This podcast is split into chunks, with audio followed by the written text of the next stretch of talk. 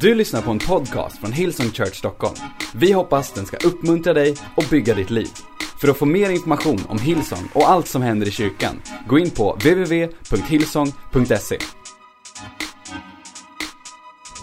Hej till dig som kanske var eh, med i vår kyrka eh, online första gången förra helgen i påsk. Så välkommen till dig. Alltså jag eh, kom på insåg idag att det är ungefär, det är faktiskt mer än ett år sedan som vi började vara online. Och vilket år det har varit! Alltså tack Gud för Tack Gud för teknologin, att det går, att det går att se så här. Jag vet inte vad du gör, hur det ser ut i ditt vardagsrum eller om du kanske fortfarande sitter i sängen, vad vet jag. Men oavsett hur ditt år har varit så har ju det påverkat oss alla det här året, den här pandemin. Kanske har det påverkat din ekonomi, kanske har det påverkat din arbetssituation, kanske har det påverkat dina relationer, att du inte kan träffa vissa personer eller vissa personer som du träffar alldeles, alldeles för mycket. Det vågar man inte säga. Titta inte på någon som sitter bredvid som du kanske känner att nu har vi, nu har vi gått och liksom nött på varandra här ett tag. Eller så kanske har din hälsa påverkats eh, under den här säsongen som ligger bakom. Men en sak kan vi fortfarande säga. Vi är fortfarande här. Vi är fortfarande här. Det står i Klagovisorna kapitel 3, vers 22. Herrens nåd är det att det inte är slut med oss. Hans barmhärtighet upphör aldrig. Den är ny varje morgon. Stor är din trofasthet. Det är inte slut med oss. Men det är inte därifrån jag ska eh, predika idag, utan det finns ett, ett bibelställe som jag har liksom eh, levt i, kan man säga, i flera månader nu.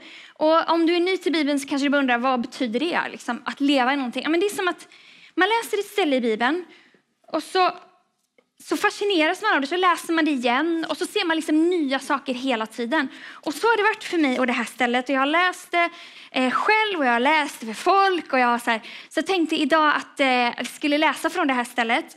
Och det är Jesaja kapitel 54. Och det som är så häftigt med, med Bibeln och med eh, ja, med hela Bibeln och specifikt Jesaja är att det är liksom en profetisk bok. Och vad betyder det? Ja, men det betyder att det var liksom relevant och det var ett ord från Gud då, när det skrevs. Eh, det här var ungefär 700 år före Kristus, om jag inte har helt fel och får blackout nu. så skrevs det, det var Gud som talade till Israel när de, och Juda när de liksom befann sig i en jobbig situation. Eh, verkligen en jobbig situation. Kanske du kan relatera till det nu. Så det var relevant då, men det var också relevant, det är relevant nu. Det som är så häftigt med Bibeln. Och när jag läser, och ju mer jag läser det här kapitlet, eh, vi ska bara läsa fem verser idag, så, så har det liksom, jag tror att det kan vara ett ord, det är definitivt ett ord till mig, men kanske ett ord till dig be, som individ och kanske ett ord till oss som kyrka. Och jag läser i Jesaja kapitel 54 och då ser jag liksom tre saker som Gud uppmuntrar oss, hans folk, att göra. Och sen så avslutar han med att berätta vem han är, som är helt fantastiskt. Men det står då i Jesaja kapitel 54 från vers 1. Häng med här så ska jag förklara om du inte fattar någonting om du är ny till att läsa Bibeln. Sjung av glädje, du ofruktsamma, du som aldrig har fött barn. Stäng upp, äh, stäm upp en glädjesång och ropa av glädje, du som aldrig har fött. Den övergivna ska ha fler barn än hon som har en man, säger Herren. Vers 2. Gör din tältplats större Spänn ut dina tältdukar, snåla inte. Förläng tältlinorna, förstärk pluggarna. För du ska breda ut dig både åt norr och söder och dina ättlingar ska fördriva de främmande folken och ta ödelagda städer i besittning. Vers 4. Var inte rädd. Du ska inte längre behöva skämmas. Blygs inte, för du ska inte förödmjukas. Du ska glömma din ungdomsskam och inte mer komma ihåg förnedringen av att vara änka. Eh, det här är bildligt talat vers 5. Din skapare är din man. Härskarornas herre är hans namn. Gud påminner om vem han är.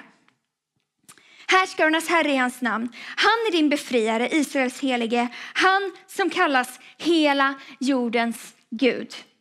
Okej, okay, om du inte fattade någonting så ska jag alldeles strax förklara här. Men det är tre saker som Gud uppmuntrar Israels folk att göra, som, att jag, som jag tror att han uppmuntrar oss att göra. Och jag kallar den här predikan för Gör det motsatta. Varför? För att ibland kan det vara, jag tror att Gud uppmuntrar oss att göra det motsatta mot kanske det som känns relevant eller det som en, kan vara en respons på en tuff situation eller hur det är. Och det första som jag ser i den här versen är Gud säger sjung. Sjung. Vad säger han till den här kvinnan? Sjung av glädje, du ofruktsamma. Så det är två ord. Sjung, sjung ändå. Sjung och ofruktsam. Och det är egentligen två ord som absolut inte passar ihop. Alltså det är som att de är två olika ringhörnor i en boxningsmatch. Att sjunga och att vara ofruktsam. Jag vet inte om du kanske kämpar med att ni vill ha barn och eh, ni inte har fått det än. Då vet du vilken smärta det är eh, när man längtar efter någonting men ändå inte har sett det. Men på den här tiden när Gud sa det här genom en profet, profeten Jesaja, då var det ännu mer än så. Det var liksom att vara barnlös var att vara, man, det var förknippat med skam. Eh, för att det betydde en oförmåga och man hade inga framtidsutsikter för att barnen var de som skulle liksom ta ens namn vidare, som skulle bli ens pension och så vidare. Så att vara ofruktsam, det var smärtsamt men också hade otroligt mycket eh, dåliga konsekvenser. Man var helt utan framtidsutsikter. Och så sjung. Och jag som är lite eh, bibelnördig, jag kolla så här vad det här ordet betyder. Det här ordet sjung, det är liksom inte bara lite så här försiktigt, utan det är ropa ut av glädje. Ropa ut av glädje. På ett ställe stod det till och med i bibellexikonet att det är som en, man ropar som en hjälte som har fått lite för mycket vin. Jag vet inte om du har någon sån hjälte i din, i din värld, men ni fattar. Helt okontrollerat, man bara ropar ut av glädje. Eh, och man skulle bara kunna stanna upp och fundera så här, Gud, vad menar du egentligen? Hur i hela friden kan du säga när jag lever i en ofruktbar situation, att jag ska sjunga. Och jag vet inte hur ditt år har varit, men kanske känner du igen dig i den här kvinnan. Du kanske inte är ofruktbar på det sättet, men du kanske känner att du lever i en torka. Att det här året som ligger bakom, att du kanske eh, att det är liksom som att du lever i en öken, vad vet jag? Att du kanske har tappat glädjen. Att du kanske liksom men att du, att du lever på en plats där du inte känner att, att du blomstrar och livet är liksom fantastiskt. Då, kan, då är du som den här kvinnan kanske. Och då, det är så naturligt för oss att säga liksom, jag förstår. Jag förstår. Jag förstår hur du känner. Det är naturligt att kanske dra sig tillbaka, försöka, eh, försöka överleva bara. Kanske väldigt många människor det här året har bara försökt att överleva. Men Gud säger det motsatta. Han säger sjung, ropa ut av glädje. Varför gör han det? För att han är okänslig och liksom på något sätt inte har koll? Nej, grejen är så här att det ena kan vara botemedel åt det andra. Det står i Hebreerbrevet kapitel 13 Eh, vers 15. Låt oss därför genom honom ständigt ge vårt hyllningsoffer till Gud, en frukt från de läppar som prisar hans namn. Varför ska vi ge en hyllningsoffer till honom när det känns helt orimligt? Det man vill göra det motsatta och så säger Gud sjung. För att det kan finnas en lösning. Eh, jag tror att ibland när vi går igenom Eh, en period av torka eller en period när vi känner att vi går igenom en ödemark, villigt talat, då är det som att det vill stjäla vår lovsång ifrån oss. Och jag vet inte om det har hänt med dig i år, men det kan liksom stjäla och suga musten ur vår lovsång som gör att vi tappar den. Men precis lika mycket som, som det vill stjäla från, det ena vill stjäla från det andra, så kan det ena ge liv åt det andra. Så i din situation av torka så kan, om vi lovsjunger och gör som Gud säger, så kan det skapa liv. I din torka, i det som känns som att det kanske är dött, så kan lovsång, även om det känns helt orimligt, eh, skapa lovsång. Och jag tänkte på det här, här är ett munskydd. Jag ska inte sätta på det, då vet jag inte hur det låter här idag. Men, eh, under den här säsongen, jag är för munskydd, jag vill bara säga, jag har också på mig det när jag går och handlar och sådär. Så det är inte någon, någon form av inlägg i debatten. Men det är som att våran fiende under den här säsongen har velat tysta våran lovsång. Och munskyddet här blir som en bild på det.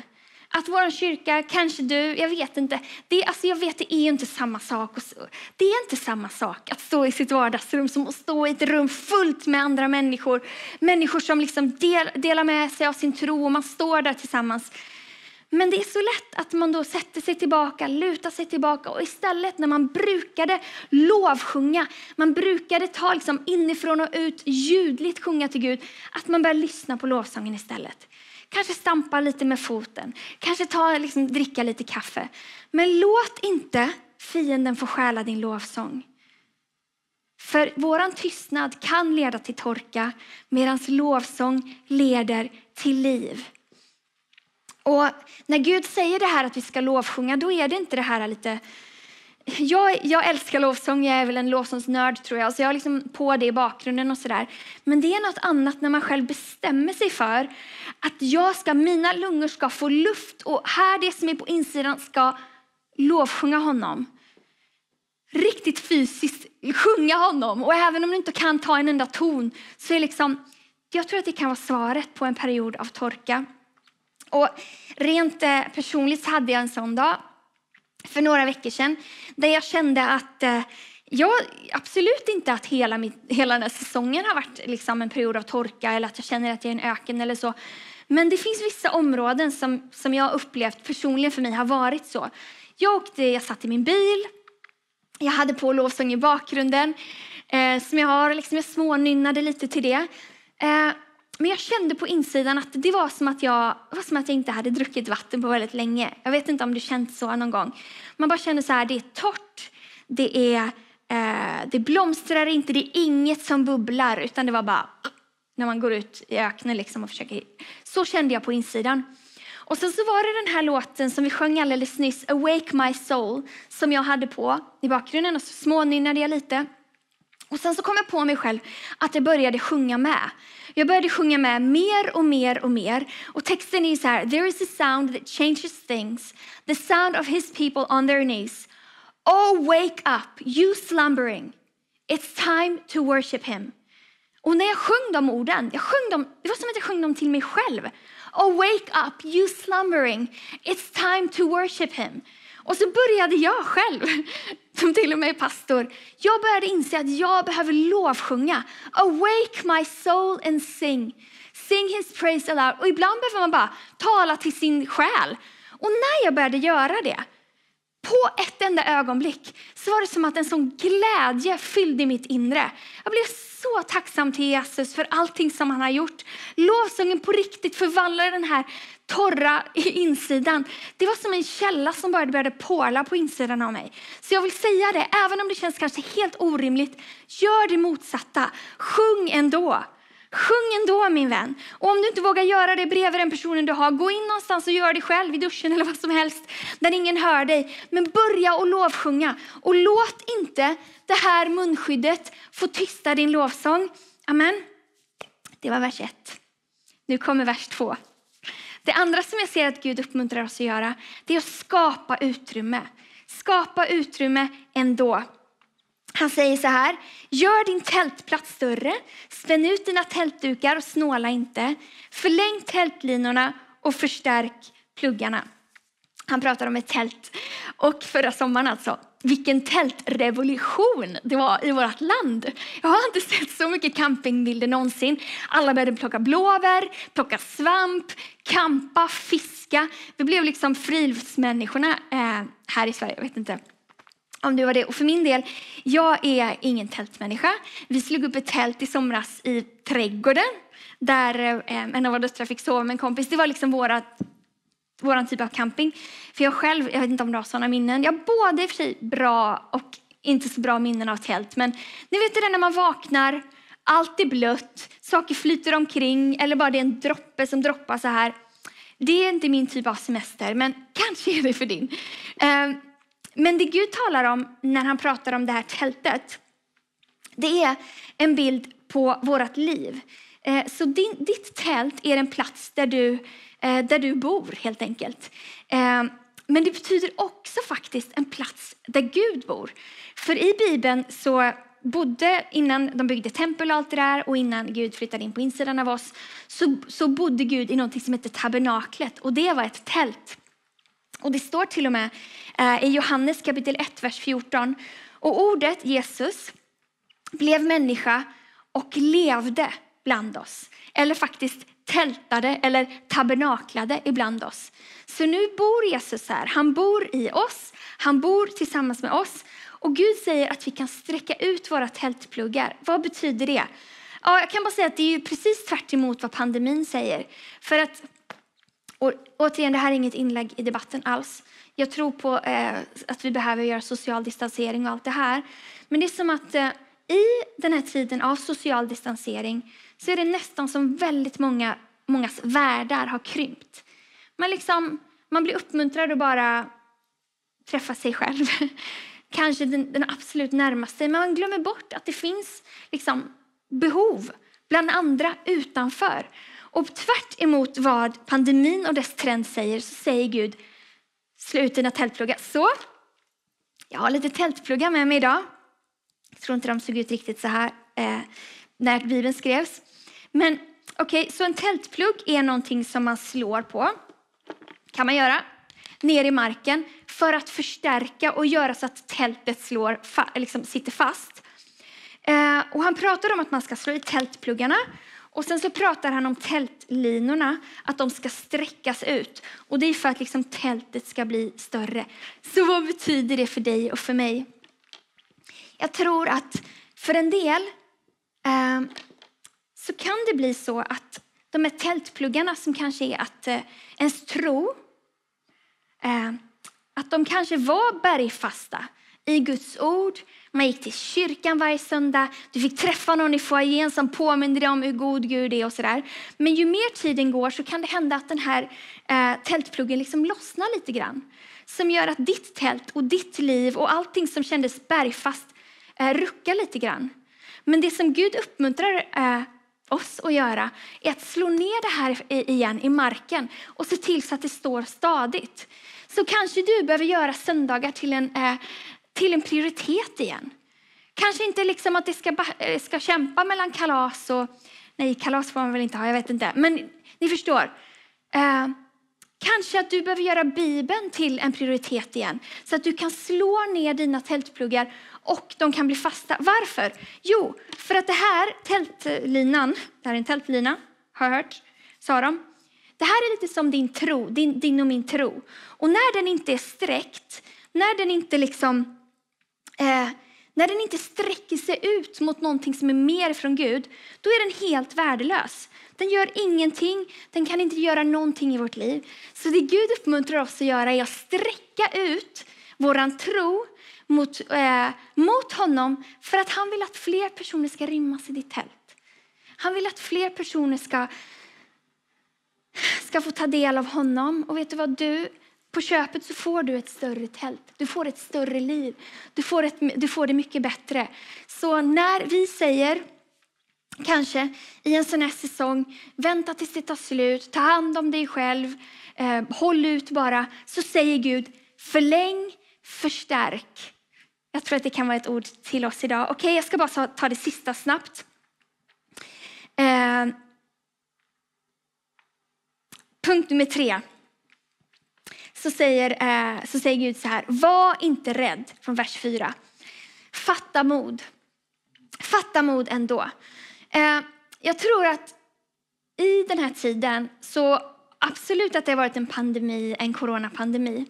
Eh, men det finns en annan pandemi som har liksom spridit sig ännu mer än corona och det är en pandemi av rädsla. Rädsla för ett okänt virus, rädsla för vad som ska hända i framtiden, rädsla för om eventuellt, vad, hur ska det bli och så vidare. Eh, rädsla, en rädsla som vill, eh, som vill paralysera oss och krympa oss. Och återigen, det är naturligt. Det är naturligt att vara rädd. Det är liksom någonting som kommer väldigt lätt för oss människor, och mer lätt för vissa än andra. Men när vi säger så här, okej okay, det är naturligt att vara rädd, ta det försiktigt. Då säger Gud, var inte rädd. Han säger det motsatta. Eh, om, om man var inte rädd, och han säger fatta mod. Eh, fatta mod, det kan man säga så här att man fattar tag i någonting. Du kan fatta tag i mod, precis som jag fattar tag i den här bibeln nu. Ibland behöver man bestämma sig för att ta tag i det där modet. Att bara bestämma sig för att Gud, jag litar på dig. Jag litar på dig. Jag vill inte att rädsla ska kontrollera mig. Och vet du vad? 365 gånger i Bibeln så säger Gud på olika ställen, var inte rädd. 365 gånger, det är en gång för varje dag.